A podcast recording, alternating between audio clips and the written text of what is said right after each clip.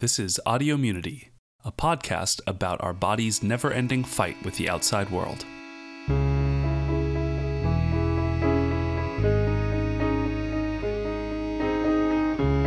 Hi, everyone. This is Audio Immunity, recorded on February 7th, 2018. I'm Kevin Bonham, and I'm joined, uh, as we have for the last couple of times, by Camilla Engblom. Hello. Hello. And making her uh, return performance back from a long winter of doing nothing important that I can tell. Oh, the Kate long Franz. winter of our discontent. Yay! I'm back. You can't get rid of me. Welcome back. Yeah, because we tried so hard to get rid of you by constantly sending you texts and emails. You tried so hard to get rid of me by scheduling them over my thesis writing, my defense, my move to California, my three moves throughout Boston in the past year, my job hunt, and starting a new job. So, hmm. Sounds like a breeze. Mm. yeah, I, I definitely don't think Kate deserves any of the blame for this. Um, uh, we have no idea where Matt is at the moment. Um, but Chadine was going to be joining, and then apparently, like everyone in her house just started vomiting all at the same time. So she's not going to be here. Um, and we, we'll miss her. But uh, I think the three of us, we're going to attempt between the three of us to have a cogent discussion.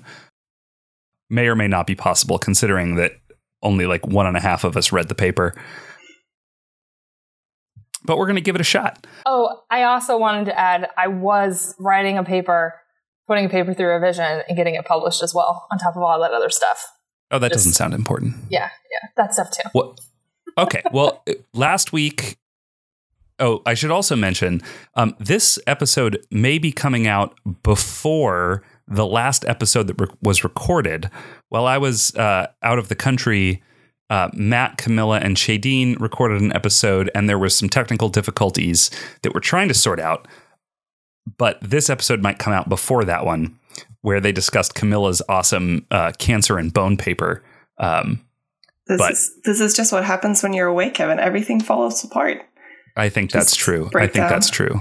Kevin leaves behind some sort of virus, so Yeah, I we're think that completely and totally crippled crashed, without him. crashed my audacity. Such audacity. Yeah, I definitely have that power. Yeah. Uh, as a computational biologist, I control all things computer related. Yeah, you could convince me. um, before we actually get into the paper, um, first up, we should say what everybody's drinking. Uh, Kate, since you're coming back from the dead, why don't you tell us what you're drinking tonight? Oh, you're gonna love this, Kevin. It's Diet Seven Up. what? So, well, Plus gin? Plus vodka? What? no, no. See, I'm three hours behind you because I live in California now, and oh yeah. I'm it's just saying, like- 3:30. Uh, And you can't drink at 3.30? not on a Wednesday. All right, fine. uh, Um, technically, I'm at work. ah, I see. yeah, yeah. Interesting. So I'm gonna save the drinking for later tonight. Understood. What will That's you be drinking tonight then?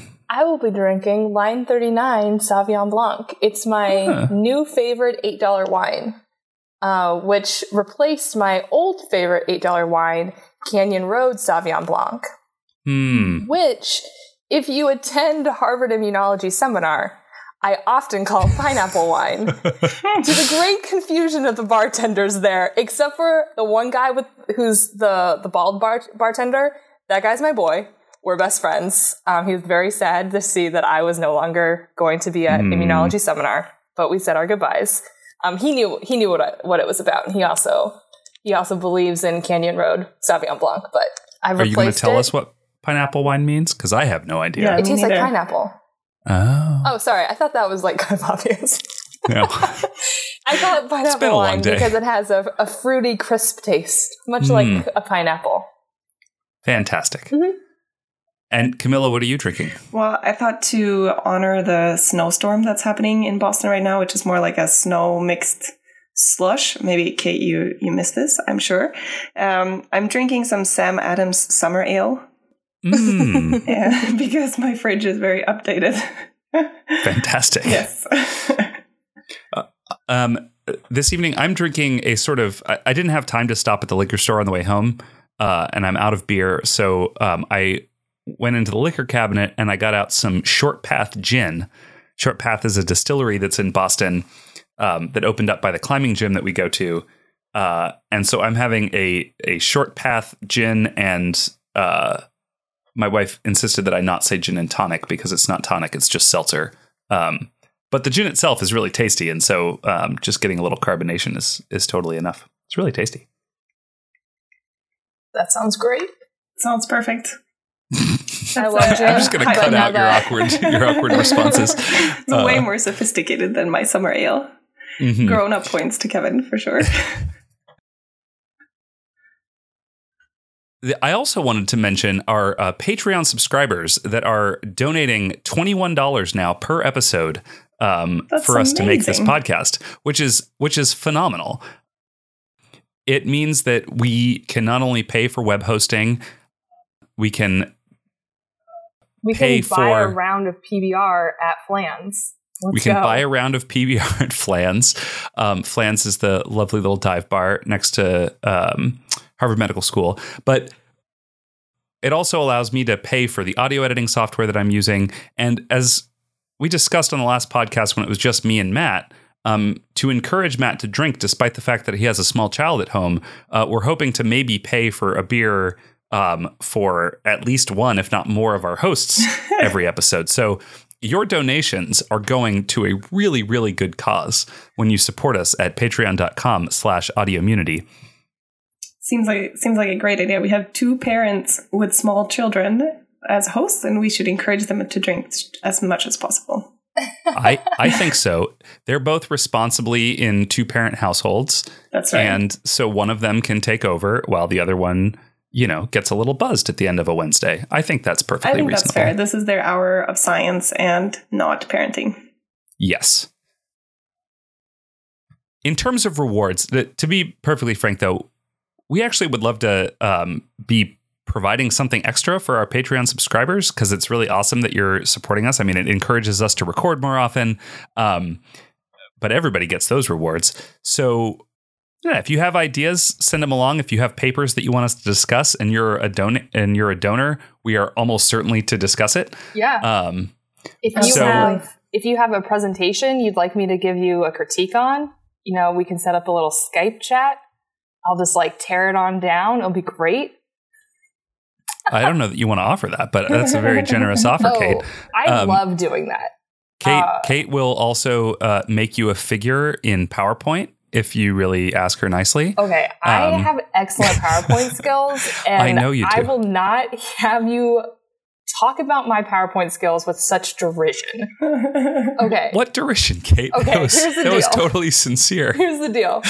Look, I I'm not one to plug myself like this, but go into PubMed, type Kate M. Franz, and go look at my molecular cell review. There is a beautiful picture of uh, cells undergoing or like deciding between two different fate decisions that I drew fully in PowerPoint. It is gorgeous. It was the front page, like the front banner page of the molecular cell website for the two weeks that whatever it was posted. It was wonderful. I don't know if this will translate into audio recording, but I just want to. Oh, was that a For that. clap? it's a very slow clap. it's a beautiful story, though, Kate. Beautiful story. Mm, yes, lovely. It was Uh, wonderful. I was so proud. I took a screenshot of the molecular cell website just as like my own personal validation that the skills are real. it wasn't your personal validation. You sent it to me immediately and bragged about it. Can I just can I just too. question how are you're using PowerPoint and not Keynote? Is that just me? Um, I don't like Keynote. It's just Oh. weird. Um, Weird. I, you know, I grew up with PowerPoint.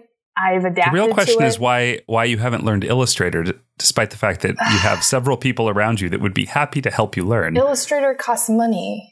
A I don't- wonderful set of YouTube tutorials by yours truly that could help you make wonderful. Fo- anyway, we are sponsored uh, by Keep that in, Apple and Keep that in. Microsoft and the real tra- the real tragedy is is that those videos have gotten like a couple thousand views, and I am not collecting the like twenty five cents that I would have had I monetized. But oh well. Oh wow. Um, You can watch them without ads. Yeah. Um, I also don't need to make figures anymore. So there is Hmm. also that. what What are you doing with your life now? I, I- think our listeners want to know. Oh, okay. Yeah. So, um, as I mentioned at the top of the show, I recently graduated, finished my PhD, got my paper out, moved to California, got a job. I pulled off that little like a little hat trick there, getting everything all together at the end. Um, so currently, what I'm doing is I'm working for a science advocacy organization called the Organ Preservation Alliance, and um, what you can so what we do you can think of it like um, american cancer society except we're much smaller and uh, more targeted in our, in our focus which is um, to preserve organs outside of the body. And so you know this is you can imagine like well like the applications are obviously to organ transplant if you could preserve organs for longer um, we believe that you could do more transplants because you would no longer be limited logistically but additionally, if you could preserve cells, tissues, and organs um, outside the body, we think that you would have a lot of benefits to like developing technologies um, and developing therapies. So we're like trying to work towards this goal of uh, preserving organs, and uh, yeah, so that's what I've been doing. so I'm a, I'm a program cool. director. Yeah, I just want to say that that when you started talking about that, your whole demeanor just changes when you go into like, oh, like professional Kate mode. I'm part of an organization that, and, and it was really nice, but Oh, also you. it just like totally incongruous with the rest of your commentary. I don't think that there's that big of a difference between like professional Kate and like shooting the crap with people Kate went to grad school with. There's a pretty big difference, but but we'll let our we'll let our listeners decide. Mm. Um, this evening, uh, we're going to talk about a paper that I definitely read in great detail, and it's called "Strains of Bacterial Species Induce a Greatly Varied Acute Adaptive Immune Response: colon the contribution of the accessory genome." And uh, the first author is Yuri Sella, and the last author is Vincent Fischetti. And this is published in PLOS Pathogens. Um, when was it published? Uh, July of last year, of two, 2017. And so um, this paper is sort of um, addressing a, a question that is somewhat obvious in some ways um, and also a little bit um, understudied. And that is the fact that different people respond to pathogens in different ways. So that might, I mean, that's sort of intuitive. You think like, yeah, like I when I get a cold, it's not necessarily the same severity as when my wife gets probably the same cold. And most people traditionally have thought of this in terms of interindividual differences in immune response. So we've talked about MHC on this program a lot before. This is one of the main ways that we that our adaptive immune system responds to pathogens and the MHC is a very diverse gene throughout the human population. Um, there are a lot of different versions of MHC that are presenting different peptides to T cells, um, both cytotoxic CD8 T cells, but also to CD4 helper cells, which will change the B cell response. And one of the ways that you could ex- potentially explain why different people respond to pathogens in different ways is the contribution of their personal immune system, MHC in particular, but also other factors. What this paper is looking at instead is the contribution of the diversity in the bacteria or the pathogen, which in this case is a bacterium. And so the idea here is that though we often talk about like oh i got uh, an influenza infection or i got a staph aureus infection it not every flu is created equal. Not every staph is created equal. There's a lot of variation in the type of strain that you're infected with and this might have implications for the immune response you guys are being very quiet Oh. and it's a little bit Oh, troubling sorry. Because I You have a real job, I haven't read the paper, so I was just thinking about what you were saying. Mm, you were explaining it so well. oh great no, I think I turned I think into a listener instead of a host. Sorry. That's right. So, would you like us to come with some questions, Kevin? No, no. I just I think uh, Matt tends to interrupt me more because he has points that he wants to make, and so I'm just a little bit troubled by the fact that I'm being I'm speaking uninterrupted for more than uh, sixty seconds. Got it. Um, You're welcome. and I do the same to him. I don't want to I don't want to malign Matt uh, too viciously here because I do the exact same thing to him all the time. Well, Um, I think you covered you covered the main point, right? I mean, it's really the the the paper is set out to investigate what happens, like what if we take the cells from the same person, do, do those cells respond differently to different uh, subspecies of different bacteria, rather than saying, okay, do different individuals respond differently to the same bacteria? Right, exactly. And and I think it's worth uh, defining. So in the title, they say the contribution of the accessory genome, and I think it's worth sort of talking about what we mean by the core genome versus the accessory genome. Yes, please. So um, for for organisms like like humans and mice, for mammals um, and um, non prokaryotes, basically, in general, different individuals of the same species are going to have basically the same complement of genes. Obviously, there's variation within populations. So, um, for an individual gene, we mentioned MHC already, there's a lot of variation in that particular gene, but everybody's got several several different uh, MHC loci. And they have basically the same number of MHC loci. Everybody has a hemoglobin gene. There's probably less variation in that. There might be some in the population, but everybody has that gene. And that's true for the vast majority of genes in our genome. Even if we have different versions of that gene, we might we all have the same set of genes. With bacteria and other pathogens like viruses, that's not necessarily the case. Uh, and in particular, for bacteria, different strains, even of the exact same species of bacteria, they can have up to 30% of their genome can be completely different. In other words, you have um, like 30% one, one strain of an individual bacterium might have 30% of their genome that consists of genes that are not present in other strains of that exact same species. So how do you really define a species then? If it's so, you know, if it's so much variability within a species, where do you draw the line of one species versus another? That's a great question. Um, and it's actually uh, pretty complicated and somewhat controversial. So, Ah. um, for for animals, for humans, for bears, for mice, the way that we disp- define species is often it's a little bit uh, functional. In other words, uh, one way that you can define species is to say that organisms that are capable of reproducing Right.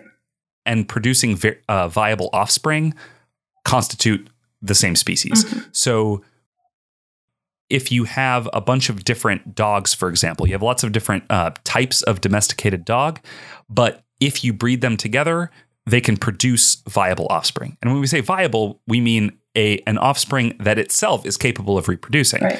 uh, as opposed to there's examples of um, species that can mate and produce offspring, but those offspring are often sterile. So a great example is um, Ligers. ligers. Yeah, uh, lion and tigers. Um, I was thinking. I, don't actually know if if ligers are sterile, um, but certainly uh, if you um, if you mate a horse Yeah, donkeys. to And a a donkey, donkey, yeah, you get a yeah. mule, and mules are um, are viable, but they're not. Uh, they can't actually reproduce uh, with either horses or with donkeys. So we think of horses and donkeys as separate species. For bacteria, it's a little bit more complicated because uh, bacteria don't reproduce sexually in general. Um, they produce by binary fission, and so you don't have this idea of uh, the ability to produce fertile offspring. Um, and you have this problem of giant accessory genomes, sometimes giant, sometimes there are minor differences, um, but often you have wide variation. You also have this problem of horizontal gene transfer, which I think I've mentioned before, but this is basically like uh, microbes can share chunks of their genomes um, in uh, in accessory pieces like plasmids that are separate from the main genome, but they can also share chunks of DNA that get integrated into their main chromosome. Um, and this can happen across very, very large uh, phylogenetic differences. So bacteria that are from different phyla uh, can actually share genes. Mm. Um, it doesn't happen very often, but it can happen. And so, um, how do you actually define a species? One of the ways that you can do it is you can say, for a given species, let's look at just the genes that actually are fundamental to that species. In other words, if we look at a thousand different strains of E. coli, all of these those E. coli, even if they sh- even if they have a lot of variation, there's going to be some set of genes that is common across all of E. coli. And we can look at those genes and we can say how similar or dissimilar are they from one another. So is the idea here that you're trying to measure time? So like you're trying to measure the evolutionary time between the the different species of bacteria? If you're looking at the core genome, if you're doing what I'm describing, mm-hmm. then yes, that's mm-hmm. the idea. Is that the more similar a uh, like so one of the genes that is often used, not looking at the whole uh, core genome, but looking at one specific gene um, that a lot of studies have used to define species is something called the 16S ribosomal RNA gene. So this is a gene that codes for the RNA portion of the small subunit of the ribosome. The ribosome is the machinery that produces proteins inside cells. And the reason that this gene is useful for a um, for sort of checking the relationship of bacteria is that every bacteria needs to encode a 16S ribosomal RNA gene. Most bacteria, not all, but most only have a single copy of that gene. Um, one of the things about having a flexible genome is that a lot of times genes can get duplicated, and if you're talking about multiple copies of the same gene, uh, it can be tough to to infer phylogeny from that. So, generally speaking, the 16S rRNA gene only has one copy, and it's because it's not coding for a protein. It evolves much more slowly than mm. most protein coding genes because uh, for something that encodes for a functional RNA, there are no uh, what we call non or synonymous mutations. So for proteins, um, because of the way the codon library, uh, because of the way that that codon translation works, some mutations don't actually produce a functional difference in the protein that they encode for. But for the 16S ribosomal RNA gene, um, all of the base pairs of the RNA have some function in terms of uh, how they shape that uh, the product. And so um, there are no synonymous mutations, and so it tends to evolve very, very slowly. So the 16S RNA then would be part of the core, for sure, part of the core genome that you were yes, talking that's about. That's right. And, and it is also present in bacteria of all types, basically across the entirety of uh, prokaryotic space. There are 16S ribosomal RNA genes. So we can sort of use this one gene um, as a proxy for the relatedness of, of all bacteria. But um, for within an individual species of bacteria, there are a lot more genes that are going to be common across that entire species. And we can use that to define, we can use the similarity across all of those genes to get a sort of um, a higher resolution picture of the relatedness of of bacteria. Mm-hmm. Uh, yeah. It can be complicated a bit by the fact that um, you have horizontal gene transfer, and horizontal gene transfer happens more often between re- closely related bacteria. Um, so that can cause uh, problems, but in general, that's the idea. It it make it kind of makes me think of trying to parse out whether a cell is one single cell or a doublet in single cell RNA-seq when you investigate the transcriptome of the different cells. You know, if two cells have stuck together and you're trying to figure out if it's just one or if it's actually the contribution of two, because in this case, you if you haven't bacteria but you have horizontal gene transfer from another species, it might look like the other species, but you're actually looking at another strain of bacteria. I guess it's it's a lot more complicated than it, it looks on on paper. Yeah, that's definitely true. And and uh, that can definitely that can be a, a, huge problem when we're doing like metagenomic sequencing. It's a it's a problem that the lab that I'm in now deals with a lot. Um, uh, in in the case of the bug we're going to talk about uh, in this paper, uh, Staph aureus, um, it's not as big a deal because we have a lot of isolates sequenced. So what that means is that we've isolated uh, basically single cells um, by plating them out and then we grow those up, and then we can sequence individual colonies, and those represent a single lineage. And a lot of these have been sequenced, so we have some sense of the sort of sequence space occupied by strains of Staph aureus. Um, and by aligning those genomes to each other, we can get a pretty decent picture of uh, the evolutionary relatedness of different strains of staph. Um, but it's worth noting, and, and it's important for this paper, that different strains of Staph aureus, even though they're the same species, some strains may have genes that other strains do not. Um, and that's going to matter um, as we as we walk through this paper. As a as a non bacteria person, can you just before we delve into the paper talk about what a prophage is? Oh, sure. So, um, one of the um, so bacteria like us have viruses that infect them. Um, bacteria uh, viruses that infect bacteria are called phage, um, and uh, many, if not most, phage um, are integrative, meaning when they infect a bacterium, they can actually integrate their uh, genome into the genome of the bacteria. And many phage have um, different phases of their life cycle. One of them is called the the um, I always mix them up, but there's the lysogenic, and then there's the um, what's the other one?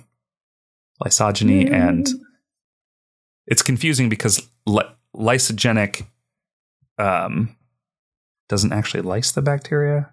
I think it's confusing. lysogenic and lytic. Lytic, yes, thank you.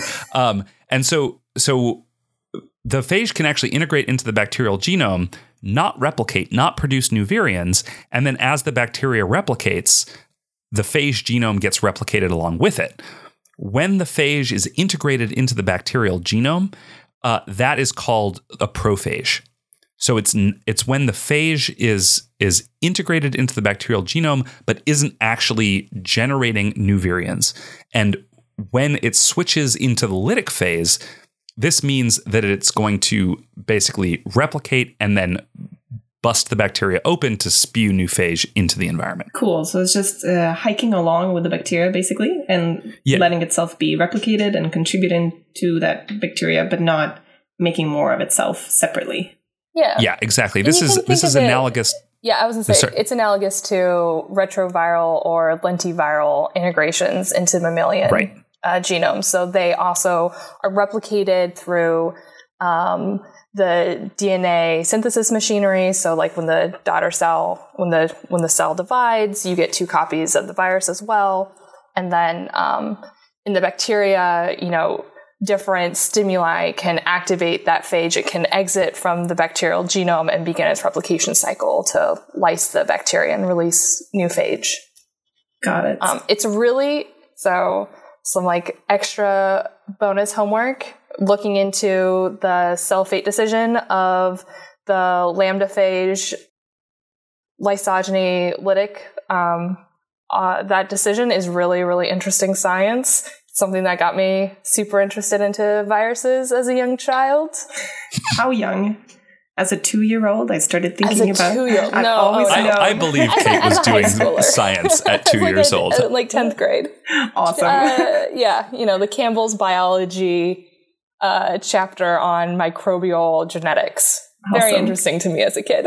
I feel like I had that experience with a cancer book as well. It's like all of these things can go wrong when the cell divides. How do we even stay alive? totally, totally. That's awesome. All right. So so basically figure 1 of this paper Actually, before I do that, I should say um, I I thought that we should do this paper. Um, Chadine recommended it, and then I read the abstract, and I was like, "Oh yeah, we should definitely do this paper." Uh, and then I read it, and I was a little bit disappointed, if I'm being perfectly honest. Okay. Um, but when we get to I've figure one, this and I have an oh, idea good. of what this paper is about, and it's not based in any sort of knowledge of reading it. Just looking at what the experiments were and mm-hmm. guessing. Mm-hmm. So I have I have many questions well, to test my guesses. Okay, um, so figure one, they sort of lay out the the paradigm that they're going to use for the rest of the paper. So basically, they have a bunch of different strains of uh, Staphylococcus aureus, which is a, an opportunistic pathogen. Um, it lives on the skin of a lot of people. Um, but it can also cause really severe infections. Uh, you may have heard of things like um, MRSA, which is methicillin resistant Staphylococcus aureus, or multi drug resistant Staph aureus. Um, there's also um, various flavors of really, really awful Staphylococcus bacteria that, that are resistant to a lot of the potential therapies that we might use uh, to treat infections. Yeah. I it's sort wash of like, your hands. Yeah, yeah. right. Um, it's sort of in the media as like like flesh eating bacteria is often Staph aureus. But Staph aureus is is a pathogen that causes a lot of different infections, but it have, as I said, it can also hang out on your skin and not cause infection. Um, and so there's quite a wide variety of responses that we might have to this bug. And so one of the things that this paper is sort of trying to do is to say, uh, are there differences in individual strains of Staph aureus that might explain why certain strains will launch into these really, really severe uh, infections. Yes. Question one. Yes. Why are we looking at T cells and B cells and not dendritic cells? I am. I don't know. I'm okay. guessing because these are adaptive immune cell biologists, not innate. Still, still have yeah. that question. I think I think I, I, think it will definitely be, be, relevant for for the experimental design. Um, but basically, in Figure One, what they're doing is they're taking um, blood cells from a donor. So they take uh, they take peripheral blood, um, meaning they can basically draw it from the arm, and then in that peripheral blood, you have uh, what are called mononuclear cells. So this includes T cells, B cells, um, monocytes, and neutrophils and a bunch of other things like that. Um, and then they basically incubate these cells in vitro with a bunch of different strains of Staph aureus. And then they uh, quantify by FACS whether the T cells and B cells proliferated, whether they they started expanding, and and proliferation for cells like T cells and B cells um, is a measure of antigen specific response. So when you are seeing cells that go into this rapid division stage, that means that those cells had an, uh, an antigen specific response to something in the Staph aureus. Yeah, and I think it, I think it's a really important thing to mention. You meant um, when you were talking about the different types of cells that are included in these uh, peripheral uh, blood cells, so the PBMCs for short. And probably there are not so many neutrophils in there. I think they get um, separated out, but the monocytes oh, okay. are there. And the way that the assay is set up is really that they give the bacteria to the cells in vitro, and then they wait for four days, and then they give the bacteria again. So presumably there can be some presentation of the antigen. For, you know, the monocytes can actually present antigen to the T cells in this in vitro culture. And so, so, these are these are bulk PBMCs. Yes. That are getting stimulated. Okay. Yes. Right. And they also give an anti CD8 antibody to these cells. So you're basically uh, triggering T cell uh, activation by giving the CD8 antibody, CD28 antibody. Sorry. Um, yeah, I, I, should say uh, thank you for the clarification. Uh, neutrophils are not mononuclear. That's one of the reasons they're not included because they actually have like these weird uh, bipartite nucle- nuclei. Exactly. I forgot about that. Um, all right, so yeah, so so that's an important feature um, to think about.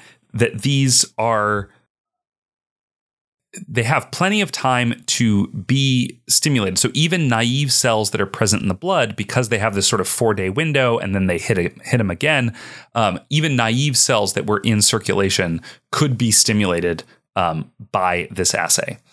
Uh, and what they find basically is that different strains, they test, I don't know, like uh, 10 or 12 different strains of uh, Staph aureus, and there's a pretty wide variation in how much of an immune response is generated uh, by these different strains. Um, Second question Do you yes. think that there is a wide variation? Because so you look at if yeah. Yeah, so it's just from like zero to twenty percent proliferation. Is that I is that significant? I think that's quite a lot. If you have okay. yeah, yeah, like none of your T cells proliferating versus a third of them proliferating. I think I would I would say thirty percent of your T cells proliferating in response to something is quite quite a lot. Okay. Yeah, I agree with that. Yeah, I think it's pretty remarkable Okay. variation. Yeah, Um, I, I have no metric for this. But Uh, well, Yeah. just think about it this way: like, would you expect thirty percent of your adaptive immune response to have antigen-specific responses to a single pathogen? No. Right. Okay. And I guess that Um, when they're because- proliferating, they also become 30% of the population because Yeah. there's Yes. Mhm. Yeah. Yes. Yeah. Certainly. Certainly, that's true because they're blasting and and being responsive. But yeah, um, that never stops being funny to me. what the blasting. Blasting? Calling it blasting. It's ridiculous. Anyway, that's Hmm. It doesn't even that's a strike me as odd. That's a That's, callback. Just rolling around in my petri dish blasting.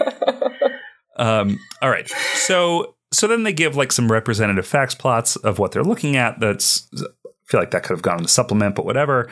Um, the next thing that they do is they they show us. Uh, so that was the first figure is uh, just PBMCs from a single donor. Um, but then what they do is they look at 10 different donors. They do the same uh, assay with all of these different uh, things, and they sort of look at the the average response.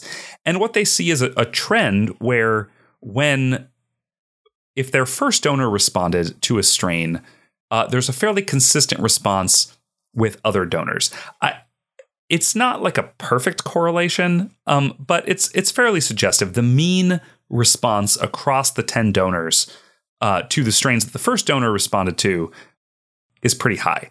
Yeah, I think. I mean, I think it's pretty. It's pretty nice uh, separation. You have the same pattern across the different um, the different strains. Yeah, uh, the main the main objection I have to this is like, why didn't they just start with the the ten donors, like including the response to the single donor as if they did that first, and we're like, oh, there's a difference, and then we did more like that. Well, That doesn't Kevin, strike me as super useful. story. What I what I like with the single donor is that you're really asking with the same cells, do we have a different response? Because in figure 1C, you have the 10 different donors, but you don't see how each patient tracks for every group, right? So you don't True. see if the, the same kind of trend is there. But if you look Yeah. at the single patient or your You actually just have healthy to infer donor, it from the difference in dynamics. yeah, that okay, one of these patients, like because they didn't respond very well to RN four two two zero, but there is a response for the next strain. You know, one of the non-responders started responding, but you don't really track it. So. like you, Yeah, but there there are ways of of tracking that for individuals. So you could have the plot in one C where Yeah, you're looking at But now, like now it's just like data. Like some people just Yeah. have PIs who are very specific in the way they That's would like you to make a twenty panel figure. do you and I have any experience with that sort of PI? I don't know. I don't know any examples, but sometimes that's Hmm. a thing that people really want. Uh, speaking of figures, I have to say, if I was a PI on this paper, I, I am, I know I'm weird in this case, but like you really, really should not just export a figure from Excel that includes like gradients on your bar plot because because the color gradient it doesn't actually do anything for the figure, and there's like drop shadows on the legend. I, did I that mean, bug anyone else? It really Well, bugs me. It did, This is it no didn't, Kate on but now- PowerPoint. now that I'm looking at it and you mention it, I won't be able to not see it. Hmm.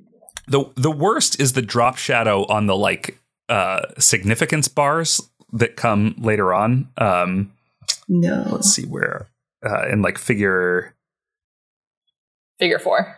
figure 4 yeah exactly there's drop shadows on the little bars that say like whether it's uh p less than 0.5 Not to that, get not to that get just too nit- bugs the shit nitpicky out of me. because I recently went through the proofs of my paper and like saw all the inconsistencies that I never noticed, but I see this now very brightly in Figure four. Yes. the, They're the not significant. The not so the not significant bar is thicker than the significant bar. Yep. and i was just Yep. like oh no. Oh no. I just imagine that the first author didn't see that. And then when this paper went out to publish they're like why did i put that in one point when everything else is in three? What was i thinking? Oh, it's awful. It's awful. Uh anyway so um So one of the can can I po- uh, ask Yeah. a question here? Because one of the things I was thinking about these different strains of bacteria here is how do the, do these numbers mean anything to you in terms of like, aha, 8325, yes, that's a really common one, or USA no. 200 is more pathogenic, or you know no but i'm not a i'm not a staph aureus biologist it it might make it these might be very clear to other people but no i have no idea what these are yeah because it was uh, the, the breakdown that they give us is that like which ones are MRSA, which ones are mm-hmm. like vancomycin resistant, but uh, beyond that, no, I have I have no idea what these mean. Yeah, because I'm I'm really curious to to know whether some of these are more likely to be found on your skin, or some of these are more likely to be pathogenic, because that would be a nice correlation with the data that they have, right? If if one is more prevalent than the other, maybe that can actually relate to how um, much of an immune response you have a priori. Right.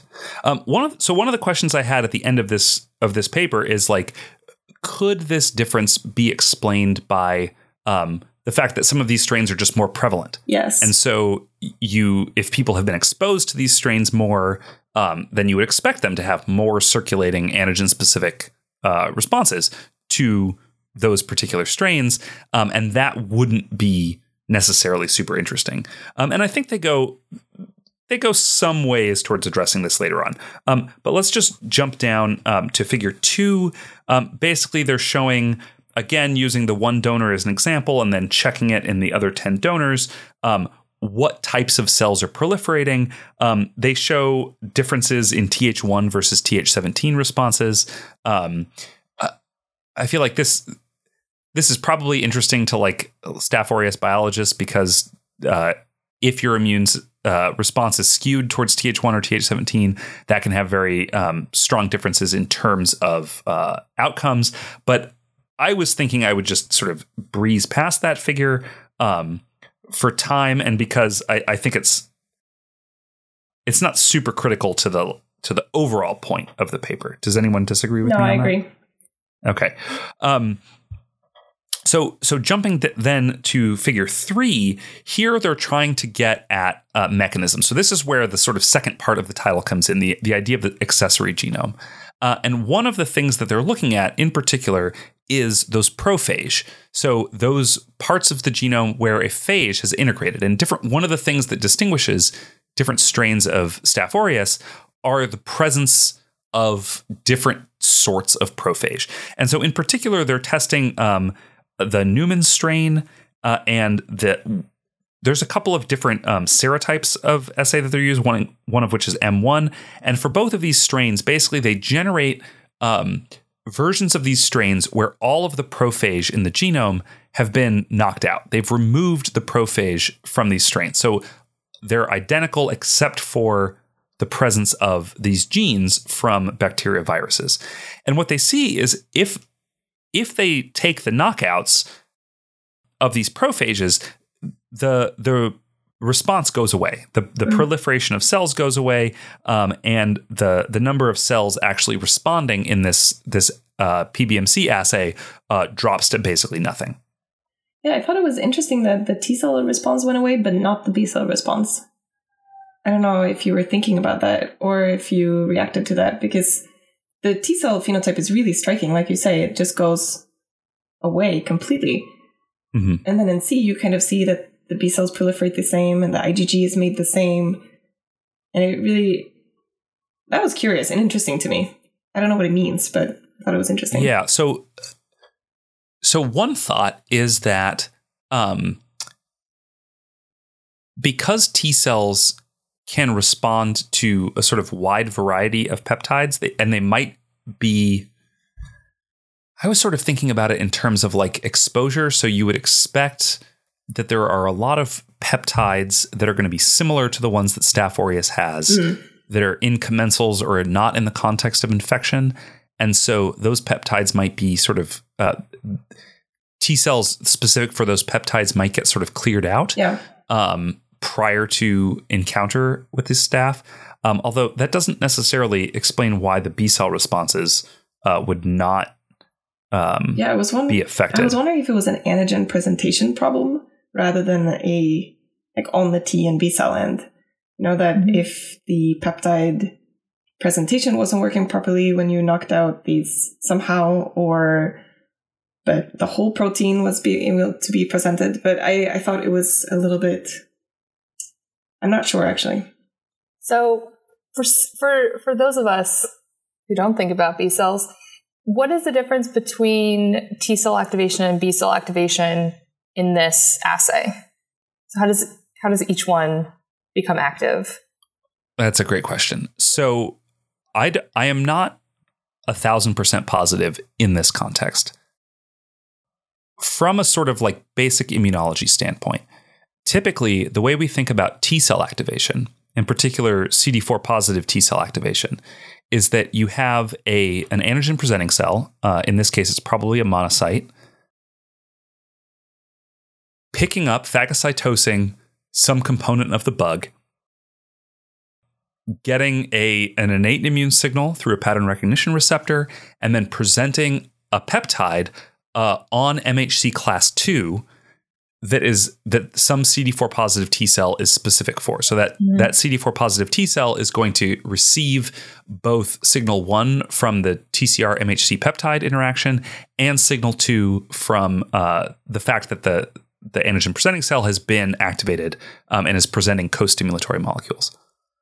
For the B cell, typically the way that we think about that in a sort of normal immune response in a lymph node or something is that it would have some CD4 positive T cell that's been activated and it would get um, it would basically present MHC on MHC class 2 some CD4 positive T cell would would recognize MHC class 2 on the B cell and then provide stimulation to that B cell. Mm-hmm. In this assay, I am wondering if maybe the B cells can be triggered. I know that there are um, ways that B cells can respond um, in T cell independent ways through like TLR ligands. So in particular, like TLR9, I know is is super strongly stimulating to B cells. Mm-hmm. So in this assay, I don't know if if they actually require T cell help. Mm-hmm. Um, that would make a lot of sense to me, based on and, based and maybe on it's figures. antigen independent for the B cells. Yeah, um, if they're getting like really strong TLR nine signaling um, mm-hmm. from staph, and then they might just start proliferating in a sort of uh, not necessarily antigen independent way, but like a lot of B cells have antibodies that recognize like polysaccharides mm-hmm. and that yeah. are bacteria specific and so you might get some confluence of of that. Yeah, and so, it looks it it looks like everything is um is just stimulated all together in a in a in vitro, right? So uh, they get yeah, the bacteria, they get the CD28, and so whether the T cells in the dish that are being activated also activate the B cells, or if the B cells get activated directly, right? We we just don't know. So could you, given the model that you just set out, could you say that in this experiment, the phage in in the bacteria that that were that were deleted are either necessary for the activation, so like the the the activation of the immune cell, or are necessary to be presented to activate the T cell. So either like they're the you know the they're detected Actual by like the PRRs yeah. and they and they give like the activating signal, or they produce the peptides that are presented that are needed to activate the T cells. I would say it's almost certainly the peptides mm-hmm. because these bugs are going to have a, a wealth of innate immune yeah. signals mm-hmm. that are irrespective of the phage, right? So they're going to have LPS, they're going to have bacterial DNA, they're going to have a, a, bunch of crap that the monocytes can respond to from an innate immune signaling standpoint. Mm-hmm. Um, and actually, now that I think about it, um, it the B cell response it seems like it sort of has to be T independent because the T cells aren't getting activated. Yeah, it's not surprising yeah. to me to say that like the B cells wouldn't respond to the presence of this phage because the phage DNA in the in the bugs um, probably isn't producing much that is going to be visible to the B cell, right? Um, so, but the fact that they're responding, despite the fact that yeah. none of the T cells are responding, suggests that uh, the B cell response is, is more or less T cell independent. Yeah. Um, yeah. I would sort, of, sort of points to innate signaling to the B cell. And what's what's a little bit interesting is that if you look at uh, in Figure three in C in the right panel, you have a really big spread among the IgG expressing cells. So it looks like the proliferation is really consistent between the two groups, whether you have these prophages or not. But mm-hmm. the IgG expression, you see this big split between the ones that actually express IgG or not uh, in the TB4 in the prophage mutant uh, scenario. So that maybe is a little bit intriguing. You're saying that the the, the individual the individual points are really spread Yes. out, even though the mean is not Mhm. significant between the two groups. Yeah, that's a good point. Maybe it means nothing, maybe, but maybe it is something. And maybe you see a little bit more diversity there in whether they're directly or indirectly activated from the T cells. Yeah, that's an interesting point. Um, yeah, I have no idea. Could be. Um, But I think that also goes back to Kate's point in the beginning. Why didn't they look at macrophages or monocytes or yeah, You know, because maybe you wouldn't have seen any difference between any of these strains, and it's only because you have these differences in antigens uh, and the T cell response that you actually would see these uh, interspecies variability. But if you would look at monocytes and macrophages, I, I'd be really interested to know actually, but maybe they would react exactly the same across um, the different yeah. Like if you so so if you looked at like cytokine expression, Yeah. or if you looked at at other ways that the monocytes are going to respond, then you might get a better picture. Um, ELISA is probably more expensive than FACS, and Mhm. maybe these this lab doesn't have experience with that. Um, and also, the cytokine picture in this sort of mixed cell assay is going to be really, really muddy. There's so many cells that are probably doing so many things. yeah.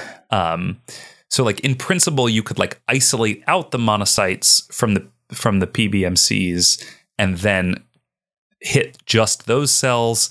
Uh, but I, I don't know. That might be a little bit muddy. I'm I, yeah, it's I think it's definitely a limitation of the paper, but it's not like it doesn't cripple it. I think it's my it's harder to look at, you know, to look at activation of myeloid cells by fax. That's for sure. right. Like to Yeah. really say, oh, this macrophage is now activated. Mhm. Right. I I am definitely of the mindset that it's it's really complicated, and you need to look at different markers, different genes, different cytokines, and typically in isolation to really Yeah. know. Like you don't have an interferon gamma in the same sense as for T cells, right. unfortunately. Yeah, I mean, you you have some cytokines that you can do with macrophages Mhm. and monocytes through intracellular cytokine staining, but it's not the same. It definitely doesn't have the same level of clarity Yeah. Uh, Yeah. that you get from from T cell No. activation and B cell activation know what they should do? Single cell RNA seq, which right. I'm positive any author in this paper, if I were the reviewer and said that, would start hunting me down. But Yes, I'm That- sure that, that's that true. would overcome a lot of a lot of these issues that we're talking about. Yes.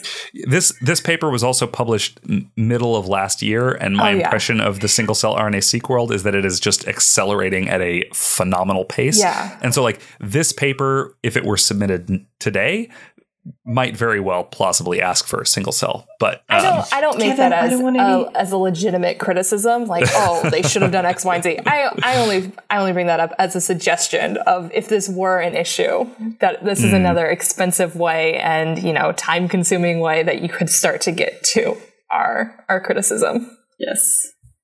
Kevin, I don't know if you want to cut this part out, but I see that they published it on January 11th this year. I think it was submitted in July last year oh, interesting. if- Okay, for the sake of no, we can, we can we can leave that in. awesome. that's that's a, a good clarification. Yeah, so it was uh, submitted um, in July, but it was published on January 11th, 2018. But yes, I it's think nice that you get that that transparency from from PLOS.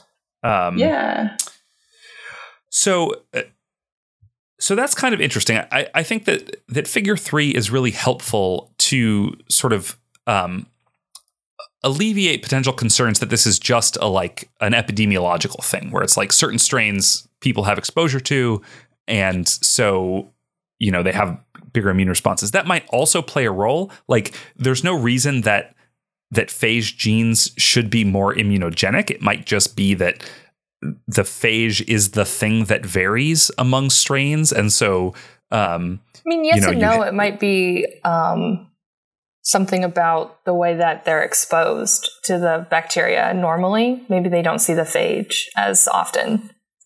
So, like, maybe Right. the context of if so, like, if you're exposed to the strain, maybe you see it in the context where you n- you never see the virus. But now in this dish, the bacteria becomes stressed, the phage is released, and that is what drives the the activation of the Yeah. immune immune cells. Yeah, I, I, think that's that's totally plausible. Um, there's no there's no evidence in this paper one way or the yeah, other. Yeah. Um, so so it could definitely be that the phage is immunogenic, and that explains um, something about the differential response. It could be that the presence of the phage is just differentiating different strains, and people are exposed to different strains at different levels, so they have a different baseline uh, of antigen positive yeah. or antigen specific T cells and B cells so in the blood circulating for certain strains. I also didn't. So I didn't read the paper, um, but you've said that. do they talk about if there's a difference in sur- in survival of the bacteria in these two different? Um, so, so I think I, that what I'm getting at already is, killed before they it, add it. Oh, is it heat kill? Oh, okay. Yes. Okay. Yeah. Okay. Yeah, the, the assay is, is all ex vivo. Yeah. Interesting. And okay, because I was going to say yeah. maybe there's maybe there's a difference in uh, the viability like of the bacteria, and, stuff, and so yeah. Mm-hmm. yeah. they might under like with with a phage present, they might activate replication, and now in these um, bacterial infections with phage, maybe you have more bacterial killing and more activation. Blah Blah blah blah blah. But okay. No, I was I was also thinking about whether like the way that they kill them, how you standardize for exactly the same amount of bacteria that you add. Mm-hmm. Like how challenging is that? Can you, you know, do if you say we added so and so many particles or bacteria to begin with? They're just doing they're just doing it based on on OD okay. optical density. So yeah. so when you grow bacteria, you can sort of look at the the optical density of the media, and that's a proxy for uh, how many mm-hmm. bugs there are. Yeah. Um, optical density is just a fancy way of saying cloudy. Yeah, exactly right. it's at a particular wavelength. This is a standard thing. Um, they they do actually say in their methods, which which I I give them credit because most people will just report like what they used and, and not say they they say that the um, the OD was chosen because the bacteria are at their maximal prol- proliferation stage and before secretion of virulence factors and superantigens. Mm. So um, I give credit for them actually saying that that's the case. There's some question in my mind about like the average proliferation versus individual cell proliferation and that could vary even if like on average they're different. You might have individual cells that are like you know with the phage they're getting to a lytic stage um, and so you have like you know 10% of your bugs are spewing phage out. That might change things. I don't know. But I, you know it's i think it's it's not unreasonable the way that they did that yeah. it's pretty standard okay cool um, and then the like you said, the figure three is really the one that makes this paper cool, I think. The yeah. fact that they remove the phages and they see that there's difference in response goes away. And yeah, uh, it, it would have been nice if they had if they had done the the reverse experiment. So take one of their strains mm-hmm. that that does not cause a strong immune response and just like add the phage in yeah. uh, and see if that is sufficient to generate a strong immune response. But again, like that experiment is harder than the the straight knockout experiment, and I don't you know necessarily fault them for that, but um, it would have been cool to see. Yeah, and I was um, also thinking for the pre-exposure, they use they did one experiment where they took cells from mice and said you know that they can see the same differential activation using mouse cells, but it, also there you could say that maybe you had some pre-exposure to pathogens. You know if they really wanted to go die hard experiment like a germ-free mouse and then take cells from those and then see if you would have. yeah have- but there's problems with germ-free mice too. And uh like their immune systems are totally messed yeah, up so. that's that's a fact uh, too. Yeah. and and germ-free mice are freaking expensive. Uh as well. But anyway, so so moving so figure 3 I think is sort of the crux. Figure 4 so uh, before before Chadine let us know that that her house was covered in vomit, um, the one thing that she said is that she was very confused by figure 4. Um, and to be perfectly frank, I have I, it, it's not a very informative figure. It's also like a really, really terrible offender of like export from Excel figure, so like I have trouble seeing past that. Okay. Um, like like the gradients on the on the bars are bad enough. I already mentioned the drop shadow on the non-significant bars. That's just that's just inexcusable. You cannot put drop shadows in a, a figure for a science paper. You just can't. Um, but that aside, um, So what they're what they're showing is what they're calling the coefficient of variation in T cell proliferation, and they're comparing it um, between different strains versus between different donors. So so the question here is is the variation in response explainable by variation in uh, the donor that they um, that they gave the strain to, or is it explainable by variation in the strain of bugs? So you sort of have like two dimensions of potential variation, and the question is which of those dimensions explains more of the difference in response. And to be to be frank, I, I think that the differences between A, B, and C, A, B, C, and D are uh, marginal. They say A, which is the the difference in T cell proliferation, is statistically significant, while the variation in interferon gamma for uh, Th1 cells, in B cell proliferation, and in um, IgG expression are not significant. They all have sort of the same trend. The error bars in some are just a little bit bigger. And uh, I don't know. I, I think this is not a particularly informative figure and doesn't really tell us a lot extra. But yeah, Um, yeah, I would I would agree with that. So, okay. Okay, so T cell proliferation strains. Okay. Trying to like wrap my mind around what this actually is saying. yeah, it- Okay, it's, so a, the, it's a sort of so the coefficient it's a of variation is essentially just a measure for if we were to plot like all of these values like in a histogram, what is the standard deviation? So the uh, sort larger of, the yeah. number, the more variable. Um, the more variable the the actual um, numbers were, or you know, the values were. So like the strains are more value. Okay, so T cell proliferation, when you group them by strains, you have more variation in the actual numbers there. But when you group it by donor, there's less variation. So the donors will the, the donor response to Well, the same strain the donor Has responds to the same. less- oh, okay, okay, has yeah, less variation okay, than the uh, than the differences between the between strains. strains from the same donor. Okay, gotcha. Maybe that's why there was two different uh, representations of the data. Okay, Right. Um, and and I think um, the reason one of the reasons that this is problematic is because they have I'm not so sure. few they, they they have like 16 strains and they have 10 donors. So like I don't know, those numbers just seem Uh. very very small to make any strong arguments and particularly because the trend for every one of these is the same Mhm. but some are statistically significant and some aren't suggest to me that that really we just need a lot more strains and donors Yeah. to make any cogent argument Mhm. on this point. But Yeah. the trend, I mean, the trend does follow the.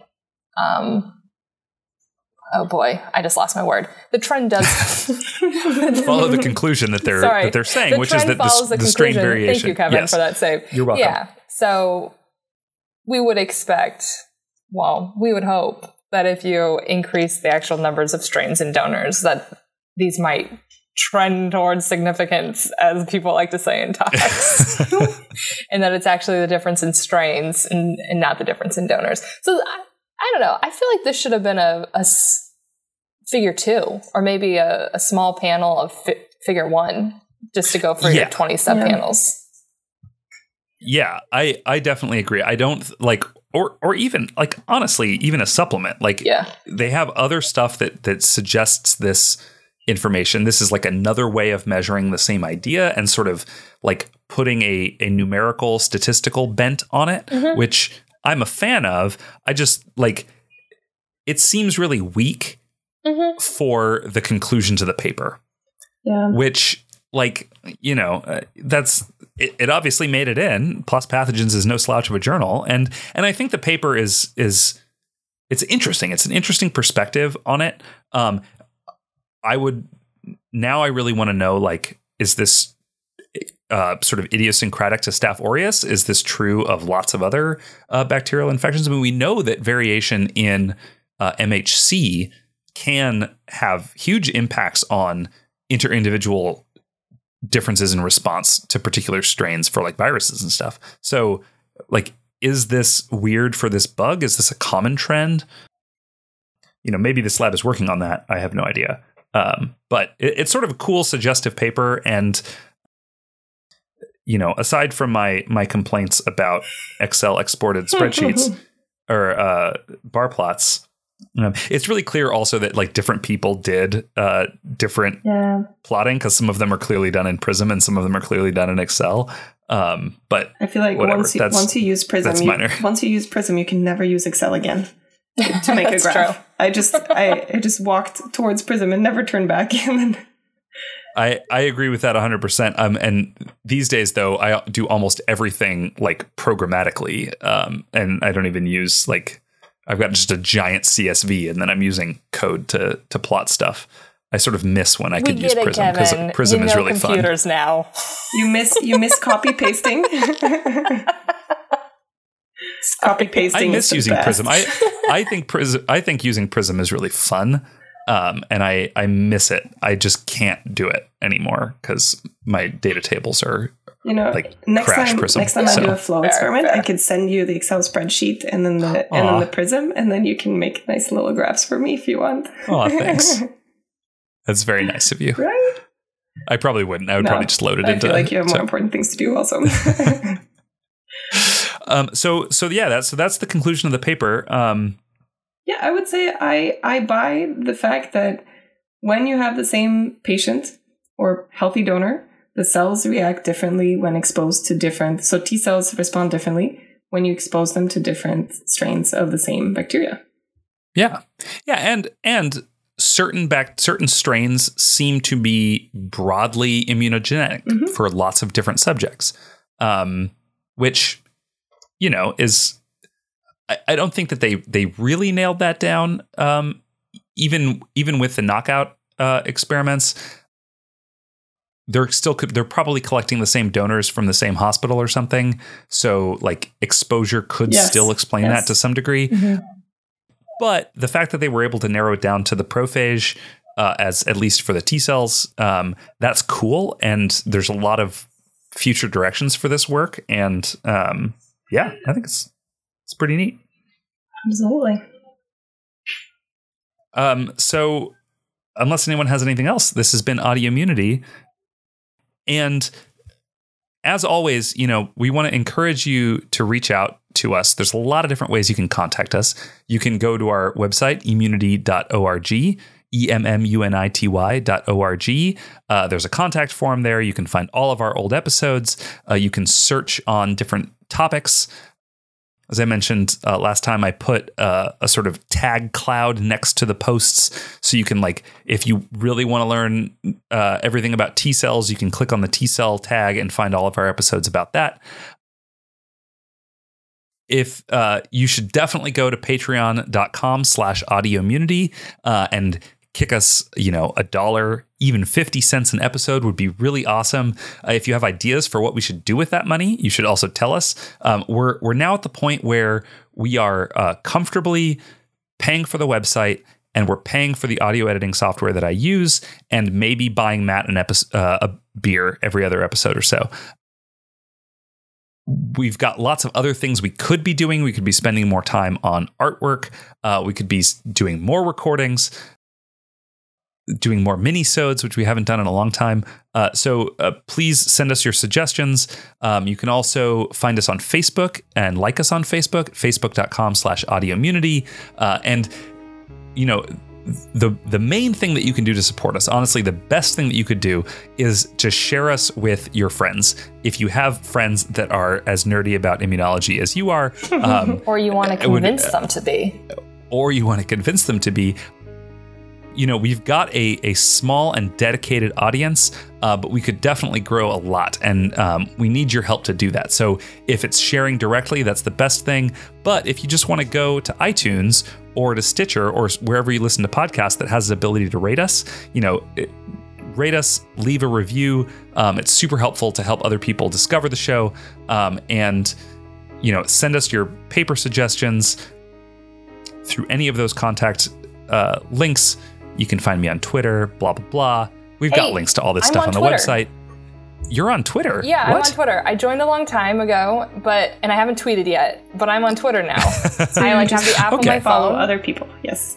I follow a lot of other people. It's mostly politics, RuPaul's Drag Race, and The Bachelor. But I'm considering tweeting about science. My Twitter. That's is exciting. Kate M. Franz because that's my name. What's up? Awesome. Yeah. We should we should put that on your bio on the website, immunity.org. Like you So, could be Kate's I- first tweet. You- well, I have tweeted at one person just some Oh, I thoughts was about The say Bachelor. Our Patreons could get this as their.